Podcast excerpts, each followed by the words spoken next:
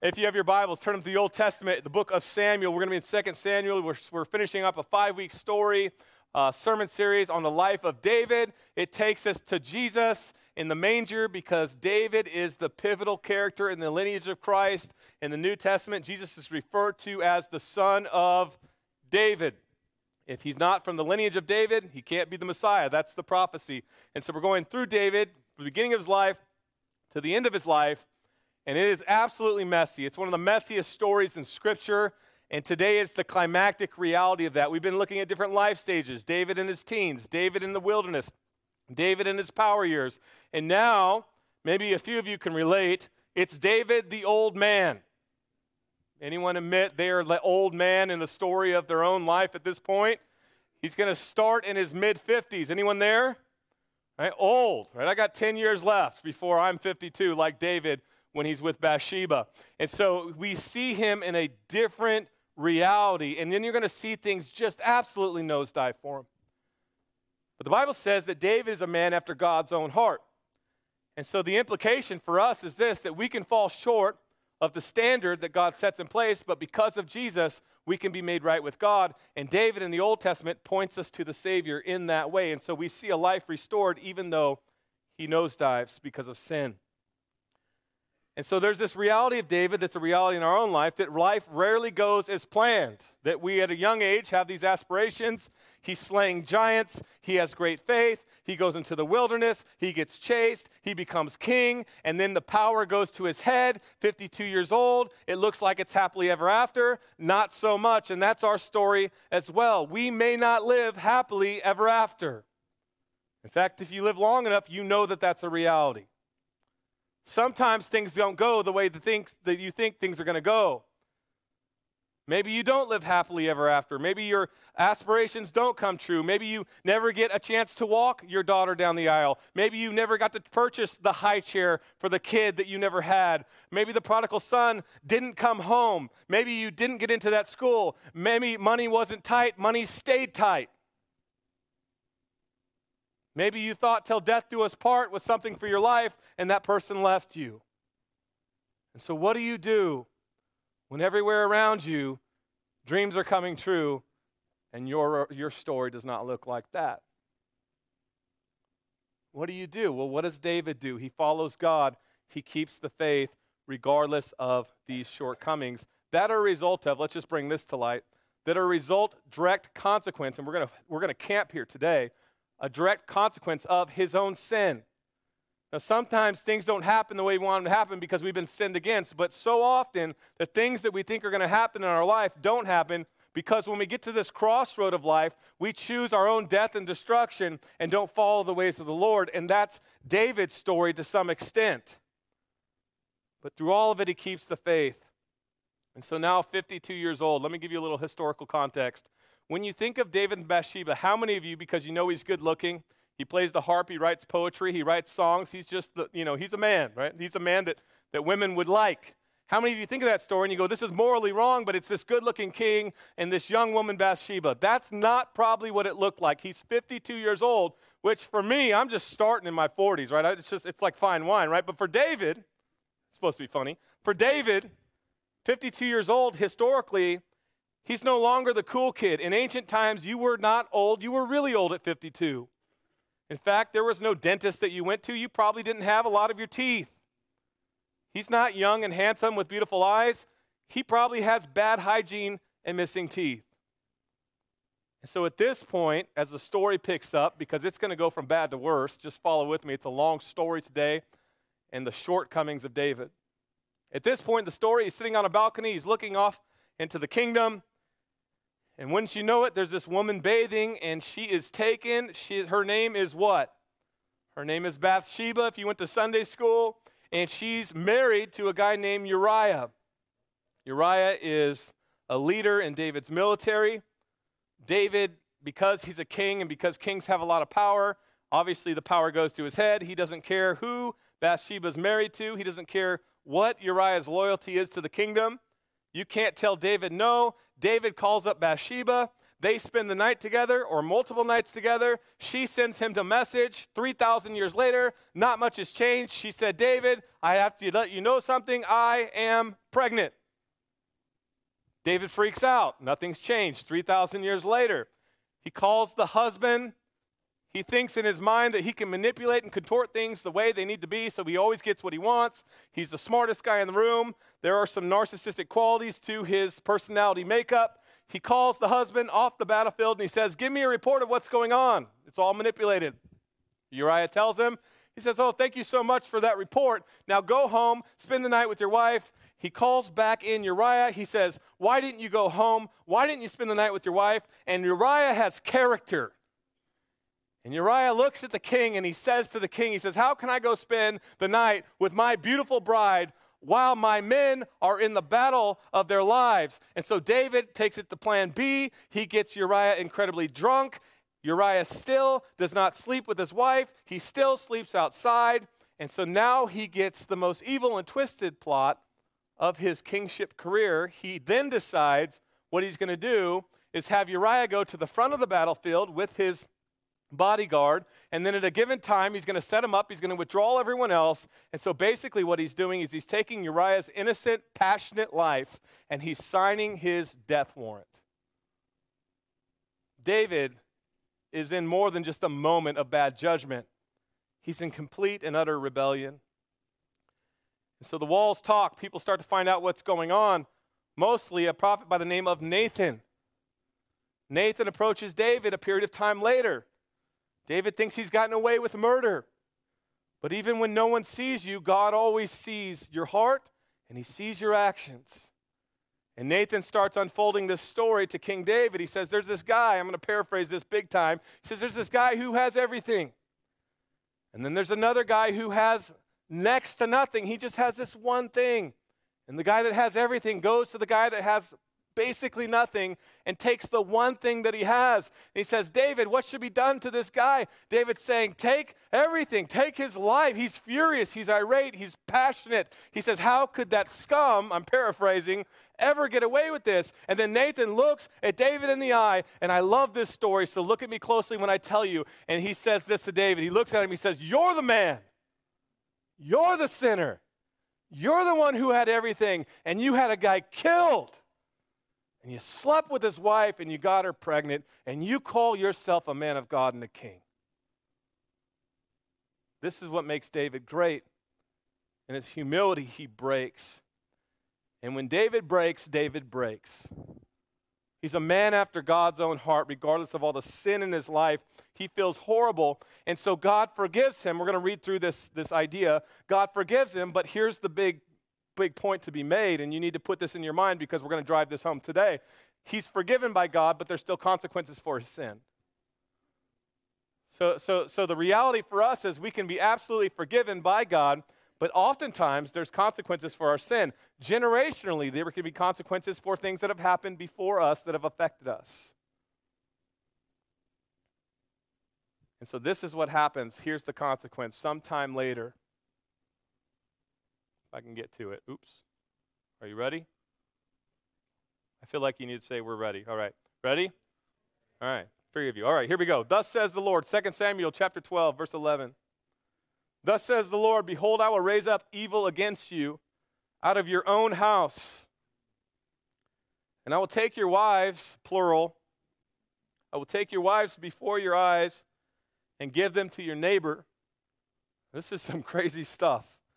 And he shall lie with your wives in the sight of the sun. For you did it in secret. But I will do these things before all Israel and before the sun. And David said to Nathan, I have sinned against the Lord. He gets it right. His theology's on point. I have sinned against the Lord. More than Uriah, it's against God. And Nathan said to David, The Lord also has put away your sin, right? He's forgiven you. And you're not going to die. That's going to be a manifestation of your forgiveness. You're not going to die, but here are the consequences. You might not feel them in the here and now, but over the course of your life, you're going to feel them, and you're going to feel them greatly. That's David's story. He, things that are done in secret are being made known and manifesting in public. Ten years later, David has these sons, and when you have sons and you're a king, your sons are going to become kings. His oldest son, next in line, isn't just kind of messed up. He's watched dad. He knows the story. He knows what it looks like to manipulate. He knows what it looks like to take advantage of people and use them as property in his own life. And he takes it to a whole nother level. His name is Amnon, David's oldest son, next king of Israel. And he had this problem that he was consumed with lust for his half sister, Tamar. Can't get her out of his mind. She doesn't think so much of him, he's obsessed with her. And because he is a manipulative sociopath, he pretends to be very ill and he sends a word to his dad, the king. He says, Is it okay for my sister to be sent to me for a special meal? Dad, I'm really sick. Could you have her take care of me?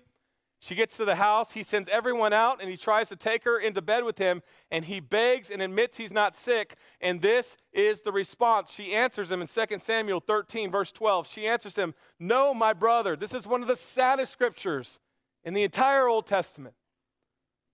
Just think of this girl who has no rights in this culture. She says to him, No, my brother, do not violate me. For such a thing is not done in Israel. Do not do this outrageous thing. As for me, where could I carry my shame? Where, where am I going to go after you do this to me? I can't even be married off anymore. He's so selfish, he doesn't care. And as for you, you would be as one of the outrageous fools in Israel. Now, therefore, please speak to the king, for he will not withhold me from you. But he would not listen to her, and being stronger than she, he violated her and he laid with her. And so this is just saying basic, he just rapes her. He just outright rapes his sister. And here's what's really tragic. Then Amnon hated her with very great hatred. He sleeps with her, he uses her, he hates her with great hatred. So much so that the hatred which he hated her was greater than the love with which he had loved her. And Amnon said to her, Get up. Look at me. Get up and get out of here. I raped you, now you're just a piece of trash. Get out. Disgusting. Disgusting. And here's where it gets even sadder. This is the legacy. One of the most intense passages in the Old Testament, her life is ruined forever in a sense. Tamar just came to the realization that in this culture she would never marry, she would never have rights. He did so much more than cause her physical pain. He affected this woman's legacy. And so here's what's so tragic about the story David, in essence, did the same thing. And Bathsheba sitting down there. He just says, I'm king. I can do what I want. He sleeps with her, gets her pregnant, kills her husband. His son sees all of this. So David loses his platform. He does, look at me, he does nothing. He does nothing. Why does he do nothing? Because he lost his moral authority as the father and as the king because the son knows what the king's all about. And so he gets furious, but there's nothing he can do. His son knows it. Absalom is next in line to be king. And he's Tamar's brother by the same parents. And Absalom, the other person in line to be king, is furious by what happened to his sister, but he hides it because he learns to manipulate as well. And so he just hushes everything up and he makes it sound like everything's okay. He takes Tamar into his house because he has to. He, know, he knows that she's destitute. He makes everyone think that he's forgotten what Amnon has done, and he lets a time go by, a few years. He throws a huge feast. He invites people into his home. Notice the alcohol references here. He gets everyone drunk. It's kind of a common thing with sin. And he gets Amnon drunk, and once this happens, he sends all the men into the dining hall with all the brothers watching, and they slaughter this man for what he did to his sister. This could be an epic film, could it not? Sin, sin, sin.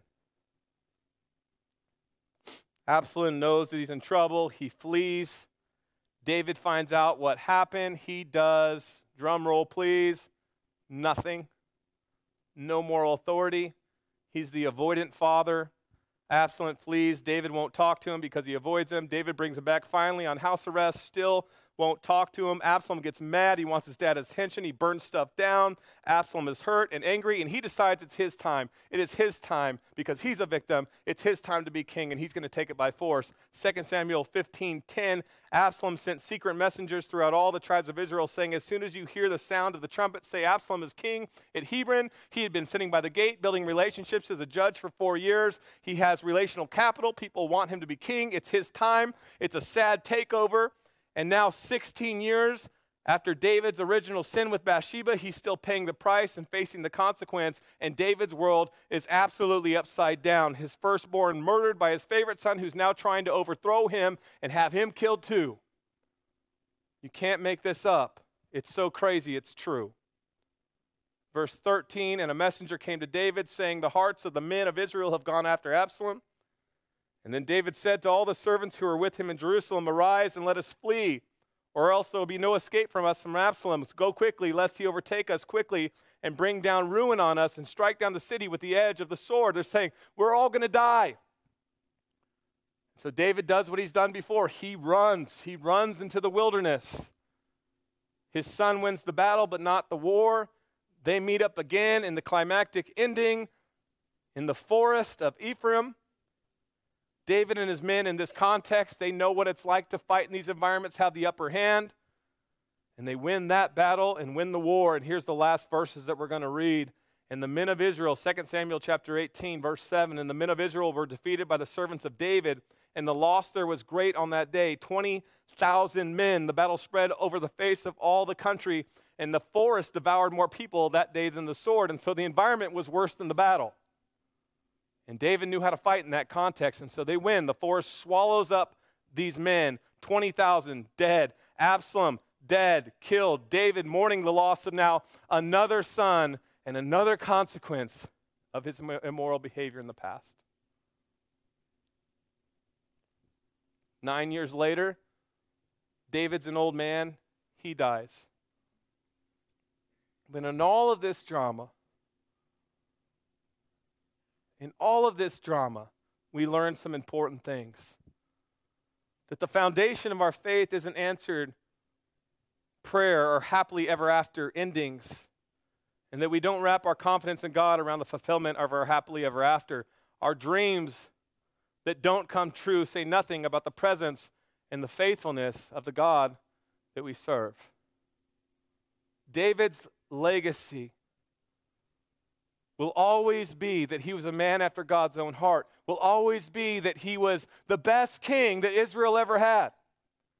His legacy will always be that at the end of the day, when he would write in his Psalms and he would sing with his harp, it was always under the context of humility that he was broken before God when he was confronted with this sin. And he walked in this mentality from the time that he was 13 to the time in his 70s when he went on to be with the Lord. God, not my will, but yours be done in my life.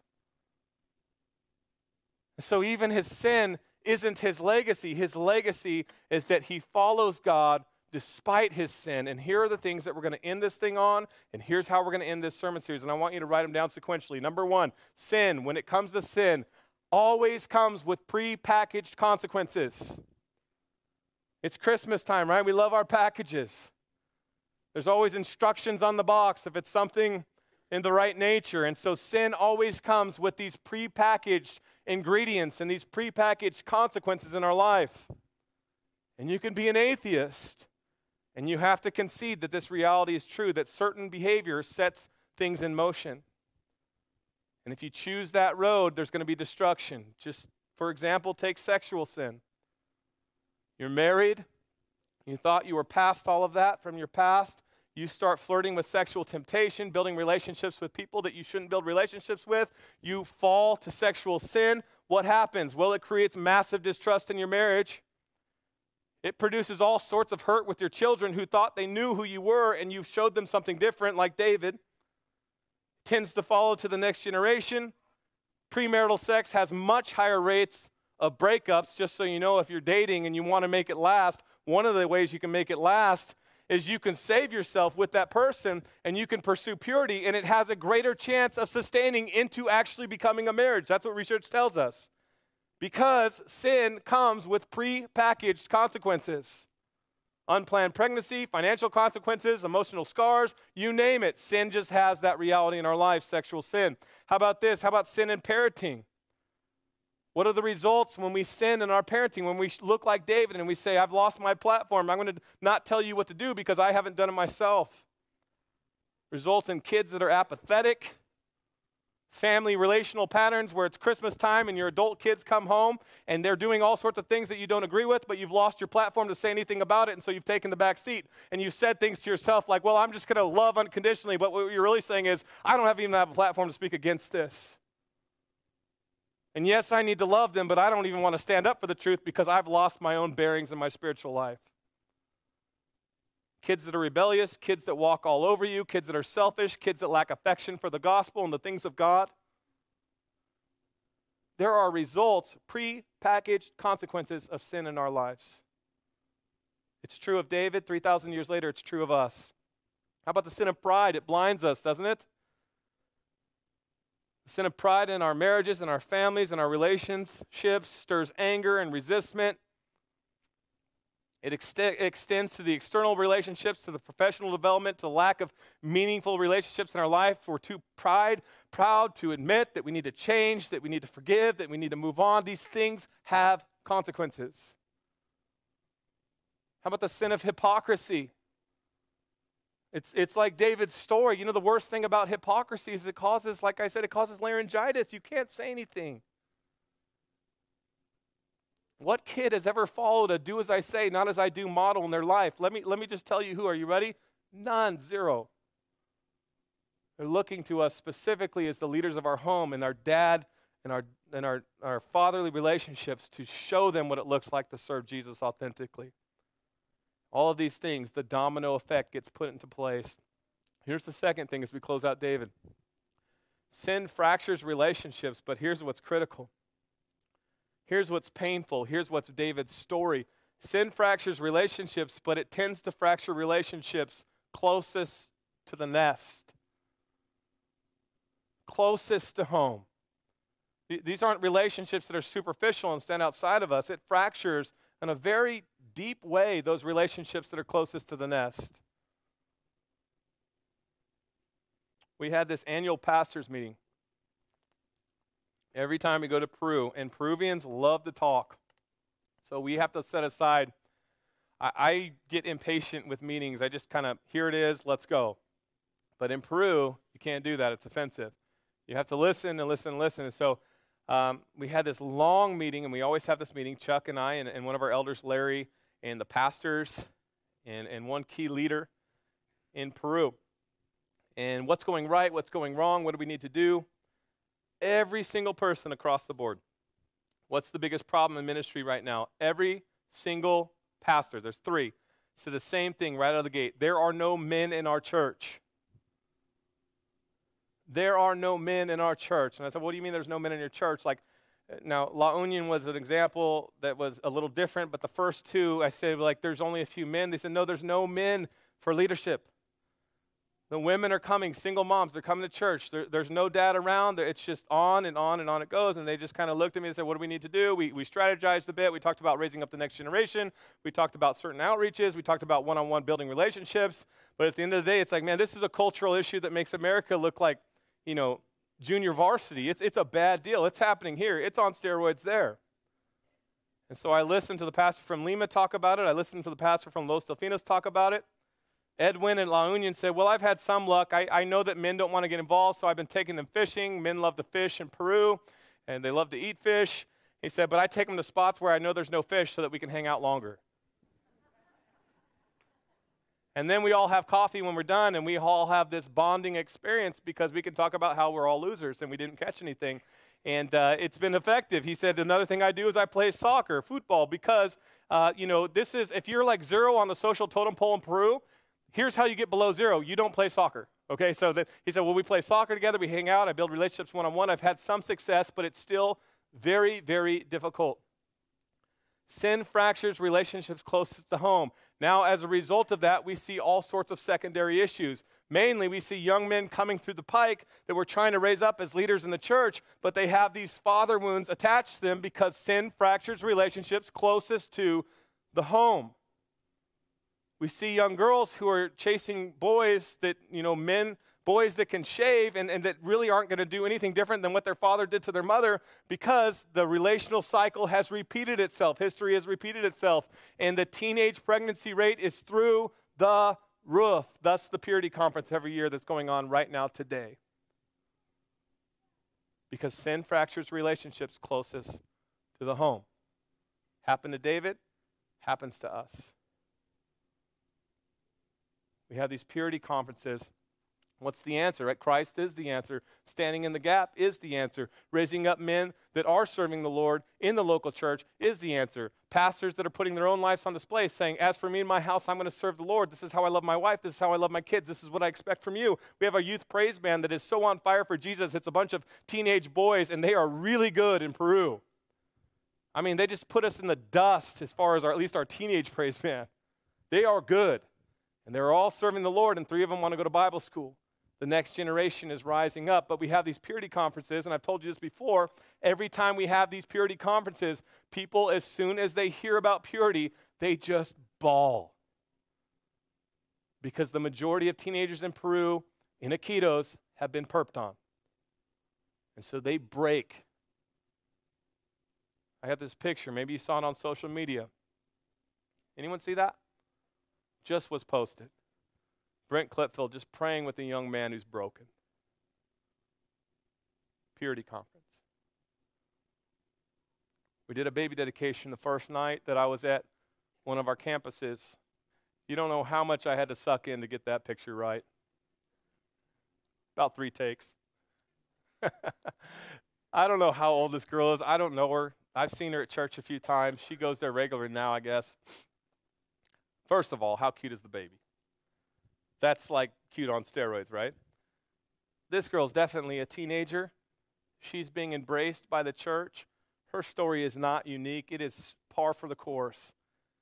I don't, I don't know who the dad is. No one does. No one's met him. No one knows who the dad is. But he's not stepping up, and I bet you his dad did not step up either. And now the church is coming alongside her saying, Well, we're all going to raise this kid together. Sin fractures relationships closest to home, but that's no excuse for the church not to be the church. If things are going to change, the church has to be the catalyst. Here's the last thing about David's life all of this death, all of this destruction, all of this pain. But here's the last closing point for the five weeks we've been together David's faith is bigger than his failure. I don't know if I'm quite there yet, but I'm starting to think about it because I like to overanalyze life for me, like the legacy stage is not present, but for some reason I think about it all the time already. I like to be ahead of the game. And, and what I know, some of you are in the stage, is that the legacy stage is all about taking the baton of faith, like in a, in a race, a, a 4 by 100. It's about taking that baton, that Olympic baton, and then passing it to the person that's behind you. And there has to be this smooth exchange. And when there's not a smooth exchange, the, the baton gets dropped and devastation uh, is, is the result. And you get to this place in life where you don't want to drop that baton, where you want to see your sons, men, you want to see your sons do greater things for the kingdom than you did. Amen? Like, like, you just start to have these desires in your heart. God, raise up this next generation in my own life to do greater things than I have done. Help my daughter to find someone who loves Jesus more than I do. I want to go on to be with you in all of my shortcomings and all my sins and all my failures, but I want to be like David where I walk humbly with you and I don't want to be remembered for my failures. I want to be remembered for a man, being a man of faith and because all have fallen short of the glory of God, but Jesus, you have changed my heart. You have changed my life. You have changed my legacy. My dad was an alcoholic. My grandpa was an alcoholic. His, gra- his dad was an alcoholic, but I don't drink at all. I can live a different life. I can be born again. I can be saved. I can be transformed by the power of the gospel. My story does not not have to be their story. That matters to me. Does it, matter? I mean, amen, right? You want to have a different story. You pass that baton of faith. And David's faith was bigger than his failure. And I was sitting on a treadmill because I realized I have to when I got back from Peru. Three o'clock yesterday, just trucking it before my kids' basketball games, going, this, nothing changes if nothing changes. And I'm sitting on that treadmill, and I'm sure a million people have said this before me, but I thought it was original in my mind. I said, failure can either define us or it can refine us. Someone should click a pin. My failure can do one of two things it can define me and my legacy, and the baton can drop, or it can refine me as a means of waking me up to the need I have for Jesus to die for my sin. And hang on that cross and rise from death and conquer it in my life. David was refined by his failure because he walked humbly with the Lord. And he had a heart after God. And when he gets confront with his, confronted with his shortcomings and his horrible, horrible things that he did, he breaks before God and he weeps. So then the only question as we walk into Christmas then becomes what about you? What about me? That's what David did. That's his story. That's his legacy. That's his baton passing. It's not without sin and it's not without pain, but it is with redemption. The story then becomes what about you? Have you taken all of this garbage in your own life and laid it at the feet of Jesus and saying, Jesus, I, I have to have you take this from me? You're not a hope. You're not a way. You're the hope, the way. I have, I have nothing without you. And say, I'm taking all these metaphorical poker chips in my life, I'm sliding them across the table, and I'm telling you, I'm all in. I'm all in. That right now, this Christmas, you can be that person who breaks the legacy in your family, and you can give your life to Christ and follow Him. You can pursue Him passionately, and things can radically change. Let's pray. Jesus, we thank you for your word. Pray that you would raise up this generation. Help us to look humble like David. Hopefully, before it's too late and we don't do some of the things that he did. But if we have, we thank you that there is grace at the cross of Christ. And it's sufficient to cover all of our sins and give us this legacy. If there's anyone in this space or online or downtown that has never confessed you as Savior and repented of their sins, then Jesus, I pray right now they would cry out to you. They'd say, I'm a sinner, Jesus. I believe that you died on a cross. I believe that my good works can't get me to heaven. I believe that I should be punished for all of my sin. But I also believe that you died in my place for my sin, taking the wrath of God on that cross. I believe that you died, and then I believe that you rose again so that I can have new life in the here and now and for eternity. And so, right now, in this moment, I surrender my life to you. Have your way in my life, change my story. We pray this in your name, your precious name. Everybody said, Amen.